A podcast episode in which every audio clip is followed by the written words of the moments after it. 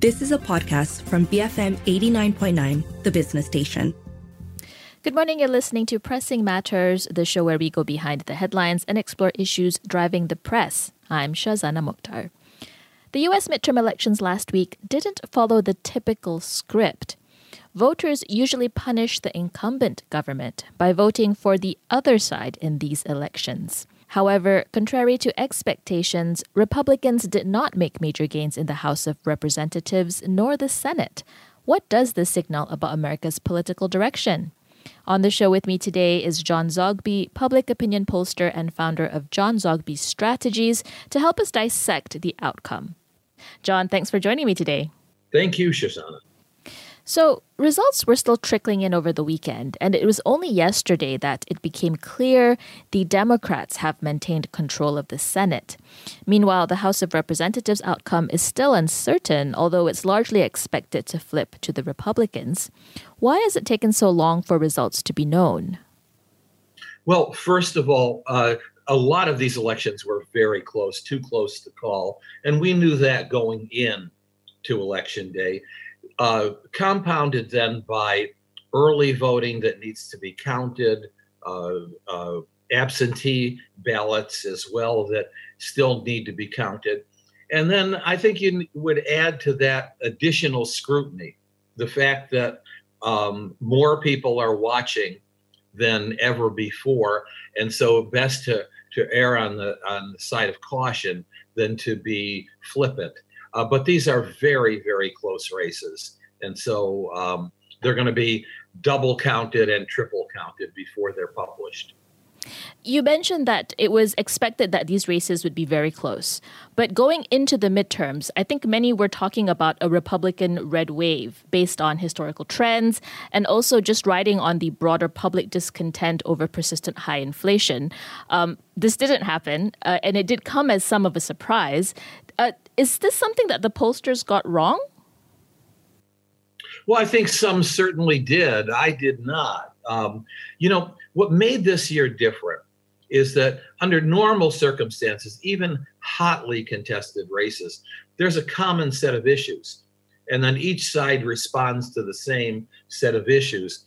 This year, you had two different sets of issues and two different parties and their candidates talking only about their issues. And so for Republicans, it was all about inflation and crime and immigration. For Democrats, it was all about abortion and the fear of the status of US democracy and climate change. In that sense, then, it was hard to kind of determine where the crossover might be. We knew the Democrats were locked on their issues and their candidates, so were the Republicans. As it turns out, among the key factors were independents. We polled independents in battleground states. What we discovered is that they were leaning Democrat. And among the reasons they were leaning Democrat were, number one, abortion, which loomed very, very large. Number two was climate change. And number three, independents appeared to be very worried about election deniers. That is, those mainly Republicans who did not believe that Joe Biden was legitimately elected the president of the United States. So let's say this was a complicated election. Does this indicate then that the voter turnout for the Republicans was lower than for the Democratic side? Was it just as simple as that more voters came out for Democrats? I hate to be complicated, but it's hard to get simple rules. On one hand, there were more Republicans who turned out to vote than Democrats. Exit polls showed that 36% who turned out on Election Day were Republican, 33% were Democrat. Kind of a reversal from presidential years. Secondly, there was a lighter turnout among rural voters, which is interesting. Rural voters are an essential part of the Republican coalition. And so in that sense, no, I think it's a little too facile to to conclude that it was all about party turnout. In this instance, I think for Democrats, I think what worked for them were the right kind of issues for the right kinds of independents. And then there were personalities that were involved as well. Now, there was a lot of attention paid to the Donald Trump factor in these elections. He endorsed some 300 candidates, and how they fared was seen as a barometer of whether he had Republican support to run in 2024. So what do you think the results indicate? Is his influence clearly on the wane? It is on the wane. It's still substantial, but it is on the wane. And we have no better testimonial to that than you're starting to see prominent Republican media, as well as prominent Republican figures asking Trump to step aside, to not run in 2024. You know, in the buildup, as the campaign became more and more in earnest, and Donald Trump was going to various battleground states to endorse his candidates, he did, in characteristic fashion, end up talking a whole lot more about himself and his own plans than he did about the candidates. And by making it once again all about him, he had a really a lackluster showing. And so now Karl Rove, who was the political genius behind the George W. Bush and a heavyweight in the Republican Party, the Washington Examiner, the prominent conservative newspaper mainly in Washington, the Murdoch empire. Those are very influential. Murdoch's own Fox and the New York Post saying, "Come on, Donald, it's time to go." There is still expectations that, or he signaled that he was going to announce a candidacy this coming week. If he does, how will that play out? One thing that we have learned is that Donald Trump does not play by any rules except his own. And frankly, I'm not sure that he even knows what those rules are going to be until he announces. I suspect that he'll announce he's running simply because there's so much talk about the governor of Florida and the huge unexpected victory that Ron DeSantis had in Florida. He's now sucking up a lot of money, a lot of oxygen, a lot of talk, and that he and Donald Trump really are at loggerheads with each other. I think the very fact that there's so much talk about DeSantis suggests that Trump will run, because I think that's how he's wired. I'm speaking to public opinion pollster John Zogby on trends he's observed in the U.S. midterm elections. More from this conversation after the break. BFM 89.9. Thanks for staying tuned to Pressing Matters on The Morning Run. I'm Shazana Mokhtar, and with me today is John Zogby, a public opinion pollster and founder of John Zogby Strategies. We're discussing takeaways from the U.S. midterm elections last week. Earlier, we were talking about Donald Trump's star being on the wane in the Republican Party and how this may cast doubt on his presidential nomination bid.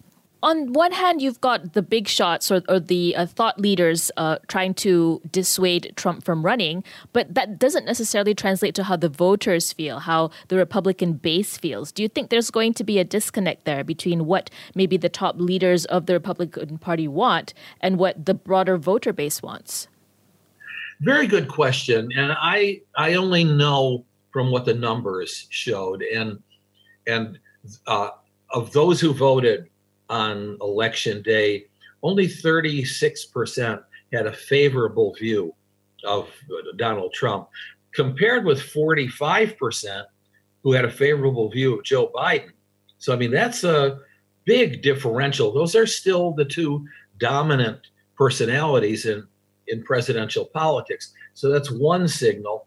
The other signal is that more voters said that the Republican Party was too extreme, then said that the Democratic Party was too extreme. So I think if you put those two numbers together, you get some voter sentiment. And it looks to me, only in response to your question, that those prominent Republican voices that I mentioned are looking at the same set of exit poll numbers that I am.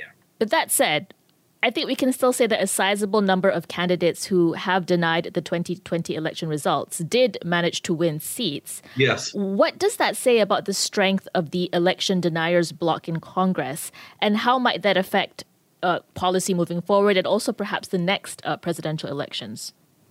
That's another very good question. Now, about 300 candidates at varying levels, from local to Congress, Senate, governor, ran as election deniers.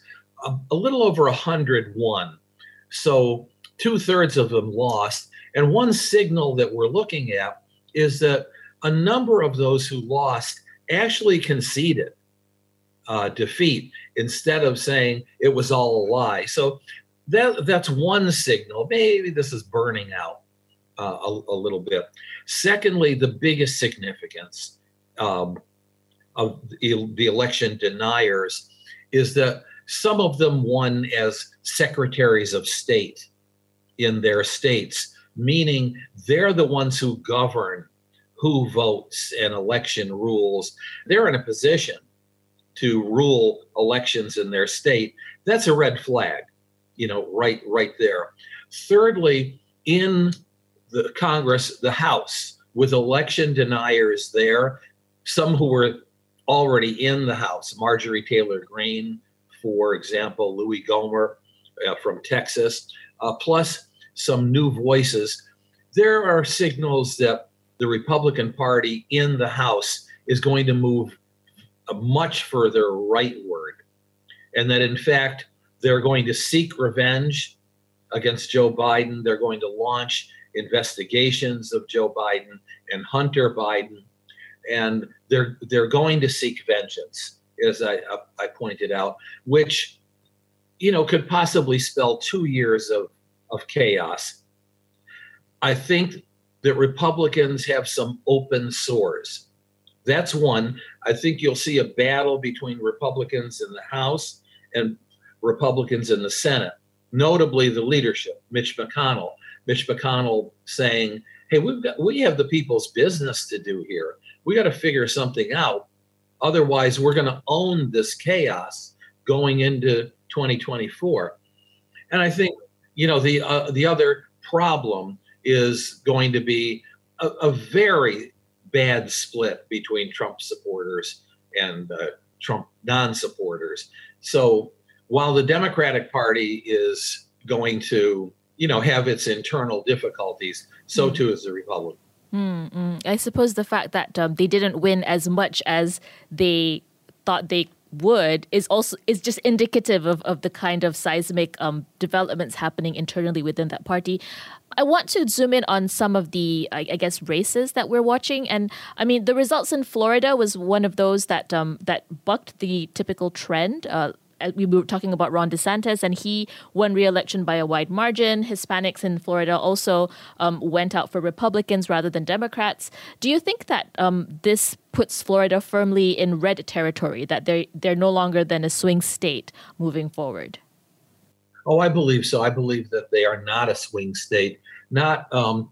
It's been 20 years now. And even though a lot of those races have been close, Republicans have been winning.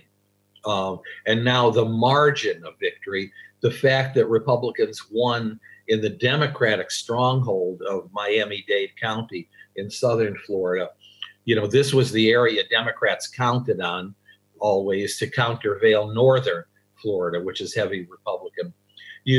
I don't think you can call Florida for the foreseeable future anyway, anything but a red state. Mm. What other states are you going to be watching to see if there are any changing trends? Certainly Pennsylvania. We always kept an eye on Pennsylvania anyway, but this was razor thin. And I think it was because rather than the typical Pennsylvania, where you had a moderate conservative and a moderate liberal running against each other, you had two extremes running against each other. And ultimately, it's hard to draw a broad conclusion, but they elected a progressive Democrat who had had a stroke. A lot of that was that they just never simply trusted Dr. Oz. But I think you have to look at Pennsylvania as a bellwether. And whether or not that stays Democrat or goes back Republican, that, of course, was the one pickup that Democrats had. You know, Wisconsin, I think what you had was a split vote. You had the Democrat win the governor and a Republican win as Senate. You know, we're watching Nevada and Arizona. I still think as we move forward, we have to watch Texas. Texas is one of those states that, like Arizona and Georgia, is changing. Arizona and Georgia moving a lot further towards becoming purple states. Texas is right around the corner. For Democrats, maybe not as close to around the corner as they hoped it would be, but it is around the corner. And we've been talking a lot about the Republican Party and the kind of internal fissures they're seeing there. Where do you see the fissures within the Democratic Party? Are we going to see the Democrats go more left? It's something that has come up in the past few years, but the left side has never really gotten that stronghold per se. Are we going to see left-wing Democrats, I guess, gain more prominence and maybe gain control of the party more firmly? Frankly, we're going to see more from left-wing Democrats, and they're going to push. But I don't see an ascendancy there where they take over the party. This is not new. This goes back 50-plus years, the progressive wing versus the moderate wing. And when the progressive wing has won, it has not done well, you know, won the internal battle. That's clearly one issue. I think also what you're going to see among Democrats are battles over demographics and how best to bring back some of those Latinos who, you know, went the other side. How to give more assurance to blacks. How to turn the support they have among younger voters into more younger voters. There was still a fairly low turnout among, in particular, 18 to 29-year-olds. I think those are the key dynamics there. John, President Joe Biden has signaled his intentions to run for re-election in 2024. Do you think that the outcome of these midterm elections is a sign in his favor? Was it a confidence vote in Biden, or was it more of a negative vote in the Republicans? What factors or developments over the next 2 years are you going to be watching to see to see how bright his prospects are? So it was a victory for Joe Biden. He defied history. You know, on average, over the last 80 some odd years and all the elections taken place, Democrats have lost, or the party outside of the White House has gained an average of 24 seats.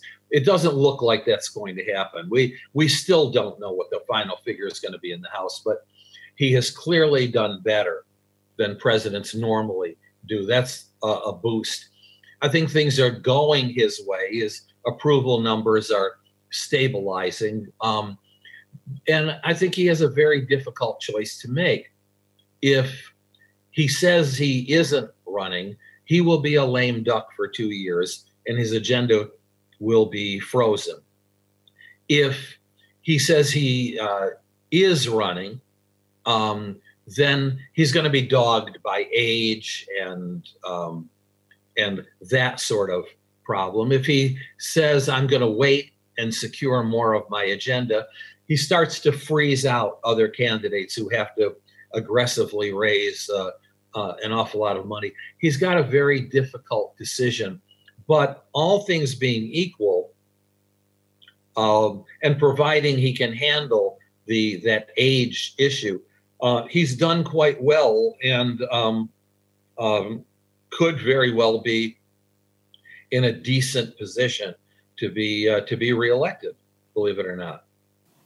John, thank you very much for speaking with me and sharing your insights today. You're very welcome. Thank you. I've been speaking to public opinion pollster John Zogby, founder of John Zogby Strategies. This has been Pressing Matters on The Morning Run. Stay tuned for the 10 a.m. news bulletin coming up next. BFM 89.9. You have been listening to a podcast from BFM 89.9, the business station. For more stories of the same kind, download the BFM app.